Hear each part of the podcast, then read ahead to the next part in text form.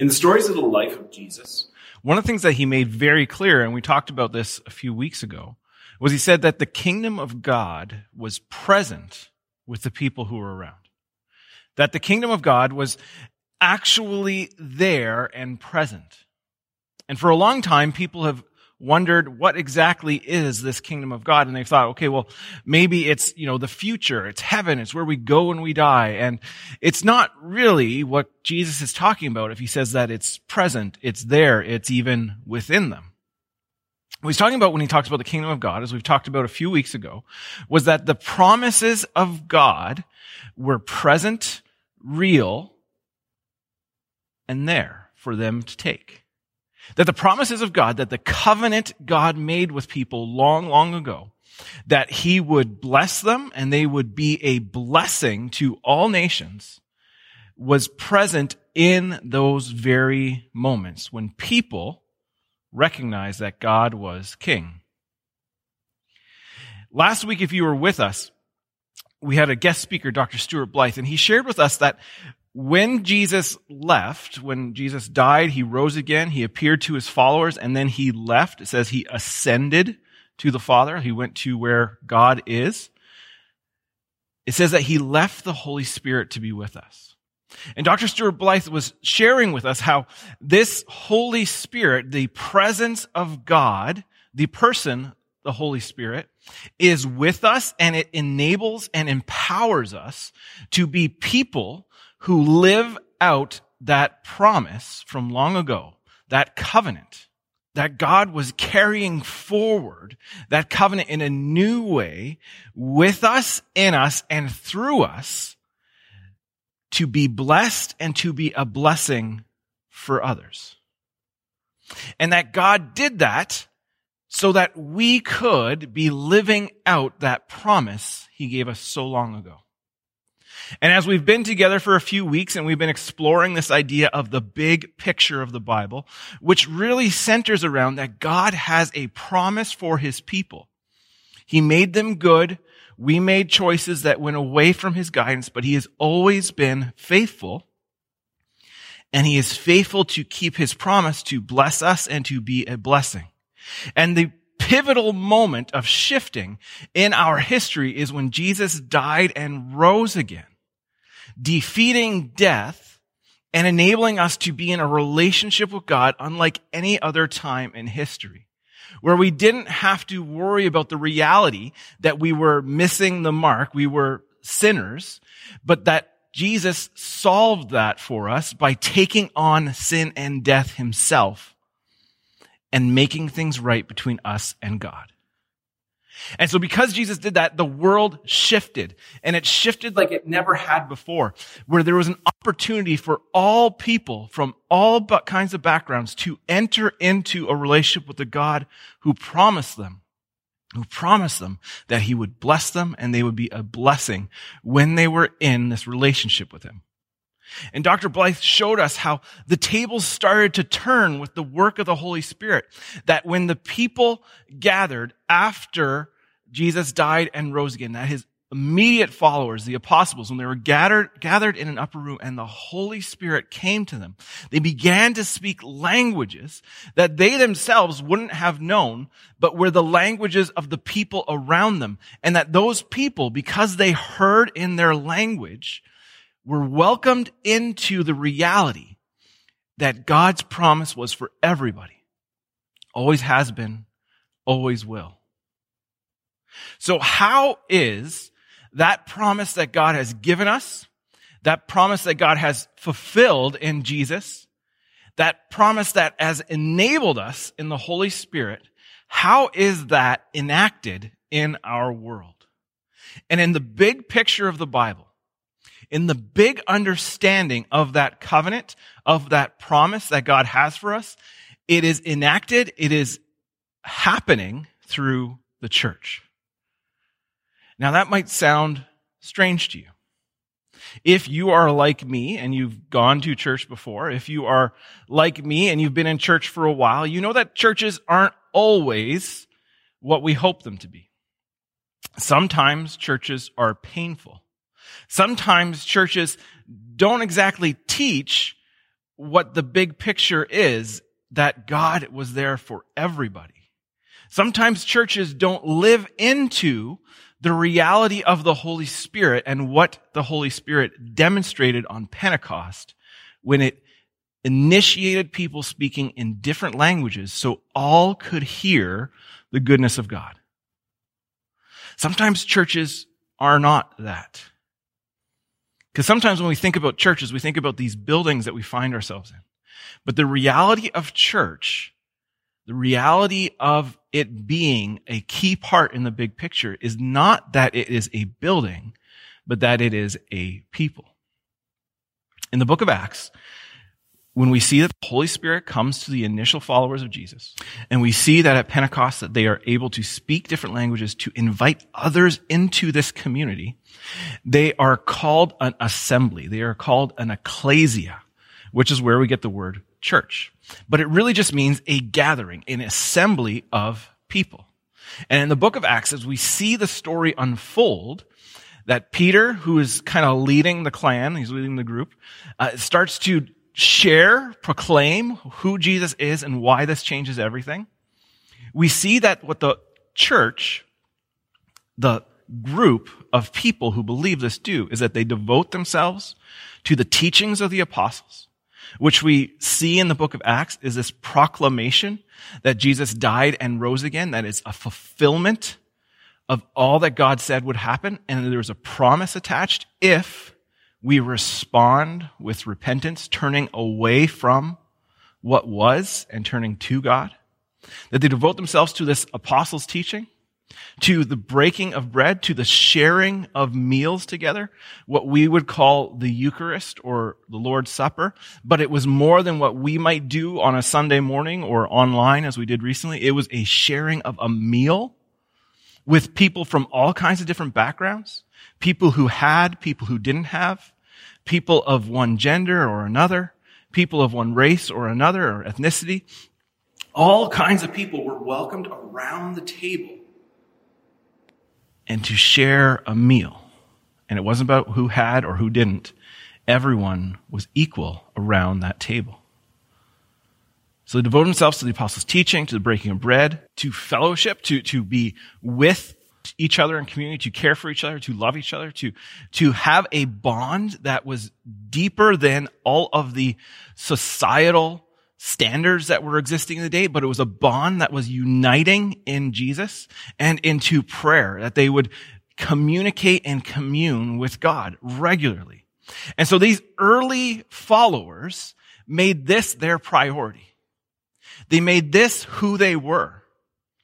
They established an understanding that they were people who devoted themselves to what was taught, who broke bread together, shared meals, who had fellowship, meaning a commonality, a community together, and who prayed.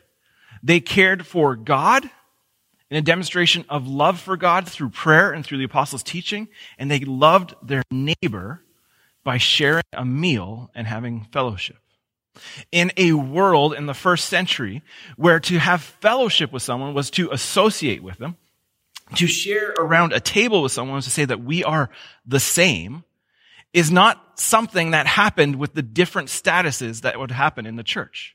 In the Roman world, if a rich person was having a dinner party, there would not be a poor person at the table. In the Roman world, if a Jew was having a get together, there would not be a Gentile present. Race, sex, finances divided people. Yet in this church, in this ecclesia, in this assembly, they devoted themselves to what they knew to be true, the apostles' teaching of who Jesus was, what he did, why it matters, and how it changes everything if we respond. And they devoted themselves to praying, to communing, communicating with God, and to caring for each other, even those we had differences with. This is the fulfilling of being blessed and blessing others. The church is the living, breathing, active embodiment of the covenant. The promise that God said he would bless us and we would be a blessing to others. So how does the church do that? Well, like I said, a lot of us, when we think about church, we think about like the building we're in. You know, like that's our association. Maybe we went to church as a child. And so we think of Sunday school and youth group, you know, and Wednesday night prayer gatherings and, you know, Sunday morning coffee time. We think of all those things. But that wasn't the visual. That wasn't the representation of church in the New Testament. Churches met in homes, but it wasn't really about where they met. Because in fact, there were periods of time where churches met underground, where bodies were kept. They would meet in secret places where people would not go so that they could be together. Because church was not about a building or an establishment. It is about a people. It always has been. And it's not the building or establishment that is to embody, enact the blessing that God gives us. It is the people who are meant to. The apostle Paul wrote to one of those churches in Rome. This church in Rome met many times in homes. That's primarily where it happened. It would be people of like mind, people who recognize the apostles' teaching, who have been touched by the Holy Spirit, who recognize that Jesus died and rose again for the forgiveness of their sins so they could experience life in all of its fullness and that Jesus has defeated death and sin through the cross and that they were to repent. They were to turn away from their way of living because their way of living was sinful. It missed the mark on being fully human the way God intended them to. So they came back to God through Christ. And this mix of people, some wealthy, some poor, some Jew, some Gentile, some men, some women, people from all kinds of backgrounds would form this assembly, this ecclesia, this church. And often they would meet in people's homes. Sometimes, most likely, it was more wealthy homes because they would have the space for it. But there came points in history, as I mentioned, where they would meet underground in the catacombs, where bones were kept, where people didn't regularly go so that they could find a safe place to meet without being persecuted. Because when they met, they understood, they understood that they were meant to be the embodiment of this covenant to the world. Because in their world, in Rome, People were hungry. People were isolated. People didn't mix with each other based on class, based on sex, based on ethnicity. And so there were periods of time in Rome's history where the poor were very, very poor and the rich did not care. And there were periods of time where there was ethnic divide between the people and people did not care as long as they were on the winning side. But this church said they devoted themselves to fellowship, that the rich and the poor could come together, that the people who had nothing in common had the one thing that really mattered in common, and that is Christ. And they could be family. They could be community. There was a period in time where the people who were poor who were poor because they were taxed so heavy. And because they were taxed so heavy, uh, they were disgruntled and they were frustrated. So what would happen was the emperor, the Caesar, would throw a party for them. He would call it bread and circus. It would be gladiator games and bread. And so the emperor who would go out or have his people represent him go out and they would throw bread to people saying, Caesar is Lord and people would say, yeah, for sure, because they were getting that bread. And so it happened once in a while, sometimes multiple times a year, because the emperor did it so that the people wouldn't revolt. But people had to agree that Caesar was Lord to get that bread. And so for certain people, especially Jews, they couldn't do that. They couldn't confess that. They knew that Caesar wasn't Lord, wasn't God. And so they would go hungry. And so what the early church did is they revolutionized the world because they fed everybody. And they didn't feed them saying you have to profess Jesus as Lord. They fed them because Jesus was Lord. They didn't make people believe what they believed, but they kept enacting on their beliefs because they knew, they knew they were meant to be a blessing to others because God had blessed them. That's what the early church did, and that's what the church is meant to still do. The church is the living, breathing, active embodiment of that promise from God to be blessed and to bless others. And each little microcosm of that exists in these establishments we call churches. But really it is about us. It is about me. It is about you. It is about anybody who follows Jesus. You are the church, whether you show up into a building or not. And that's why when COVID happened and people were like, Hey, we have to cancel church. We would say, no, we've never canceled church because you are church and you've always been church. We just don't meet in a building right now. The church never stops.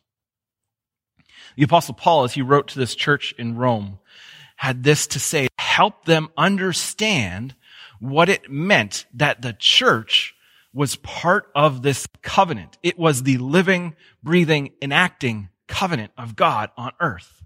He says this in chapter 12, starting at verse 3. For by the grace given me, I say to every one of you, do not think of yourself more highly than you ought, but rather think of yourself with sober judgment in accordance with your faith. Be self-aware, he's saying. Don't think you're better than anybody else. Also, don't think you're worse than anybody else. Be self-aware. Know who God made you to be. That you are fearfully and wonderfully made. That you're made in his image and he loves you. That Jesus died and rose for you. Just like everybody else. You matter.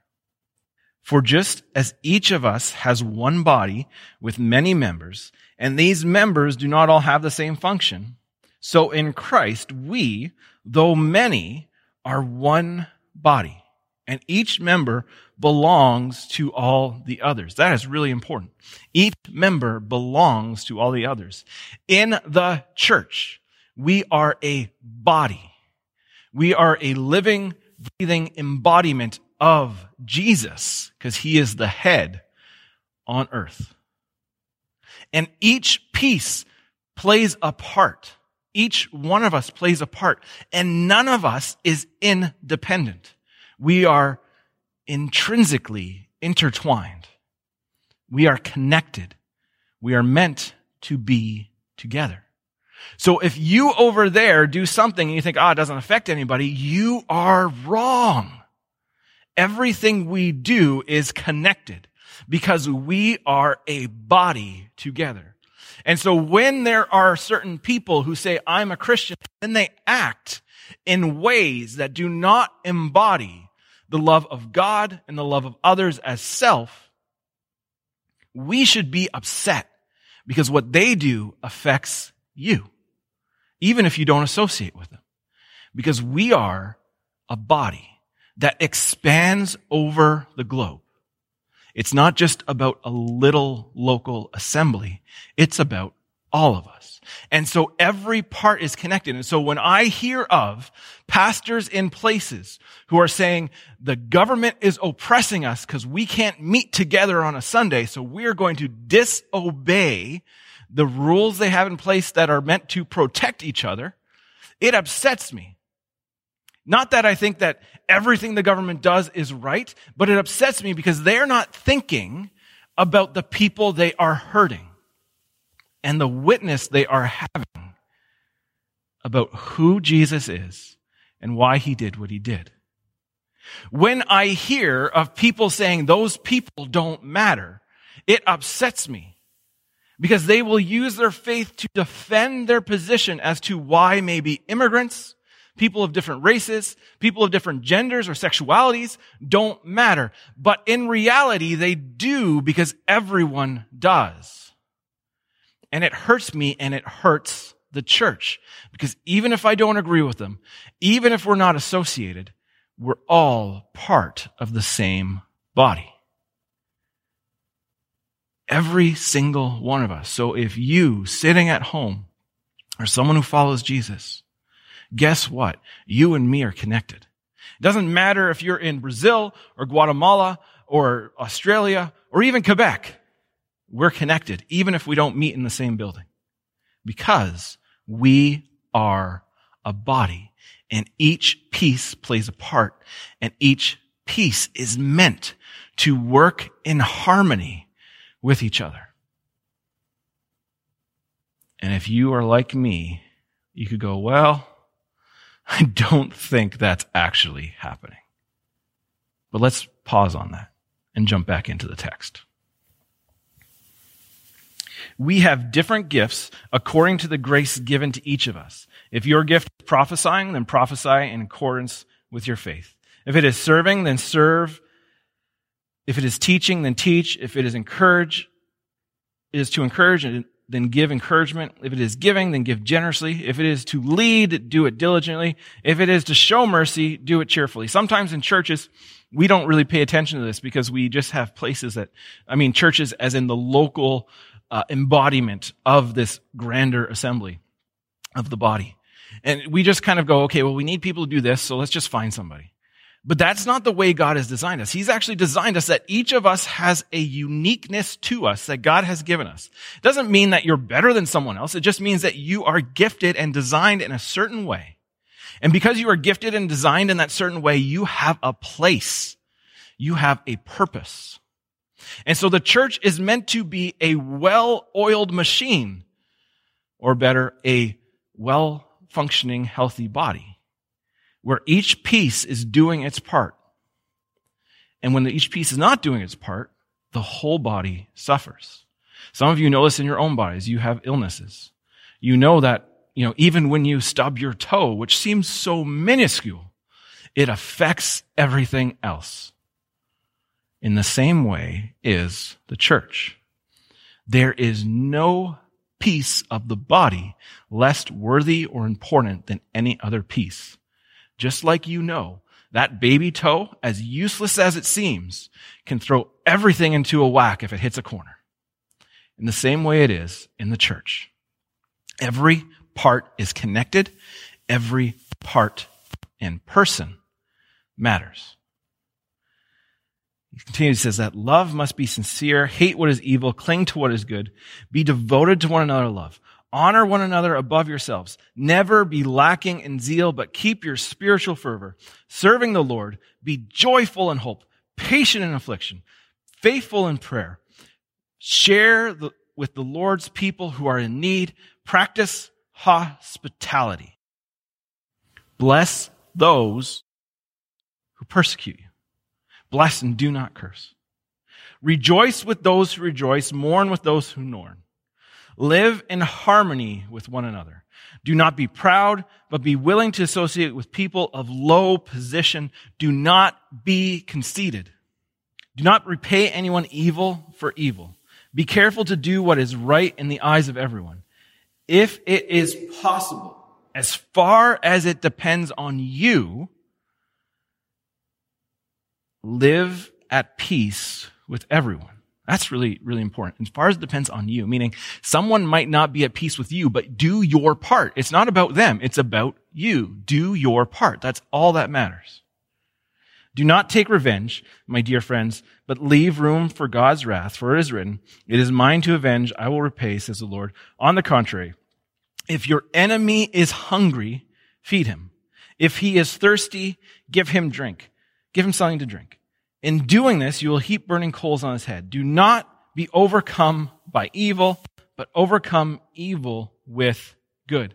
Everything I read there is Paul saying this is what it looks like to live out the covenant as the church. You are to be a blessing to others and you can do it when you recognize your part to play, that every part is important. Every person is important and each person affects each other, that nothing is independent. We are all interdependent.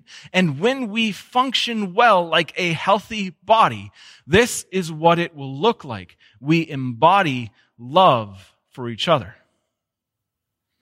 We don't push other people down. We don't tell other people they don't matter. We don't hate on anybody because of what they believe or where they come from or anything else. We embody love. And even when they hate us, even when people go against us, we do all we can to love them because it's not our job to hate them. Our job is to love them. That is what God has invited us into because he has said, I will make you a people who will be blessed and will be a blessing to others. There is a promise, a covenant that God has made a long time ago to all people and it is being lived out in the church if you want it. So do you want it? Do you want to see a world where this promise is lived out? Do you want to live in such a way that the covenant is real? God is keeping up his side of the promise, but it's up to us to live like it.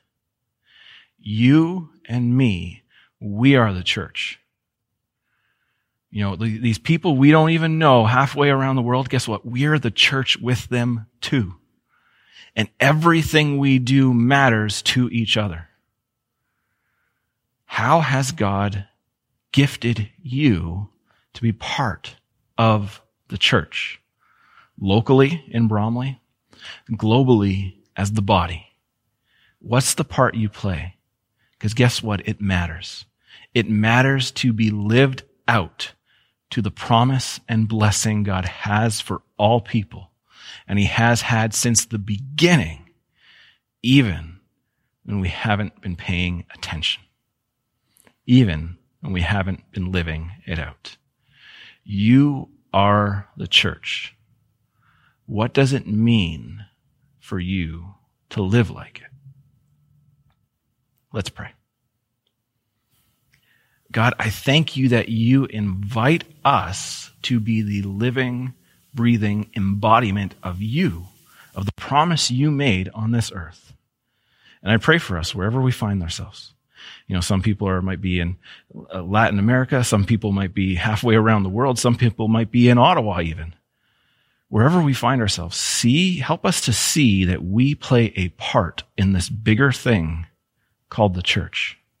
And it's not just about this local group that I love and you love called Bromley, but it's about a worldwide revolution that is empowered by the Holy Spirit to live out the promise and blessing you gave long ago. Holy Spirit, help us in our position, in our moments of every day to show that love to be your church. I pray this in Jesus' name. Amen.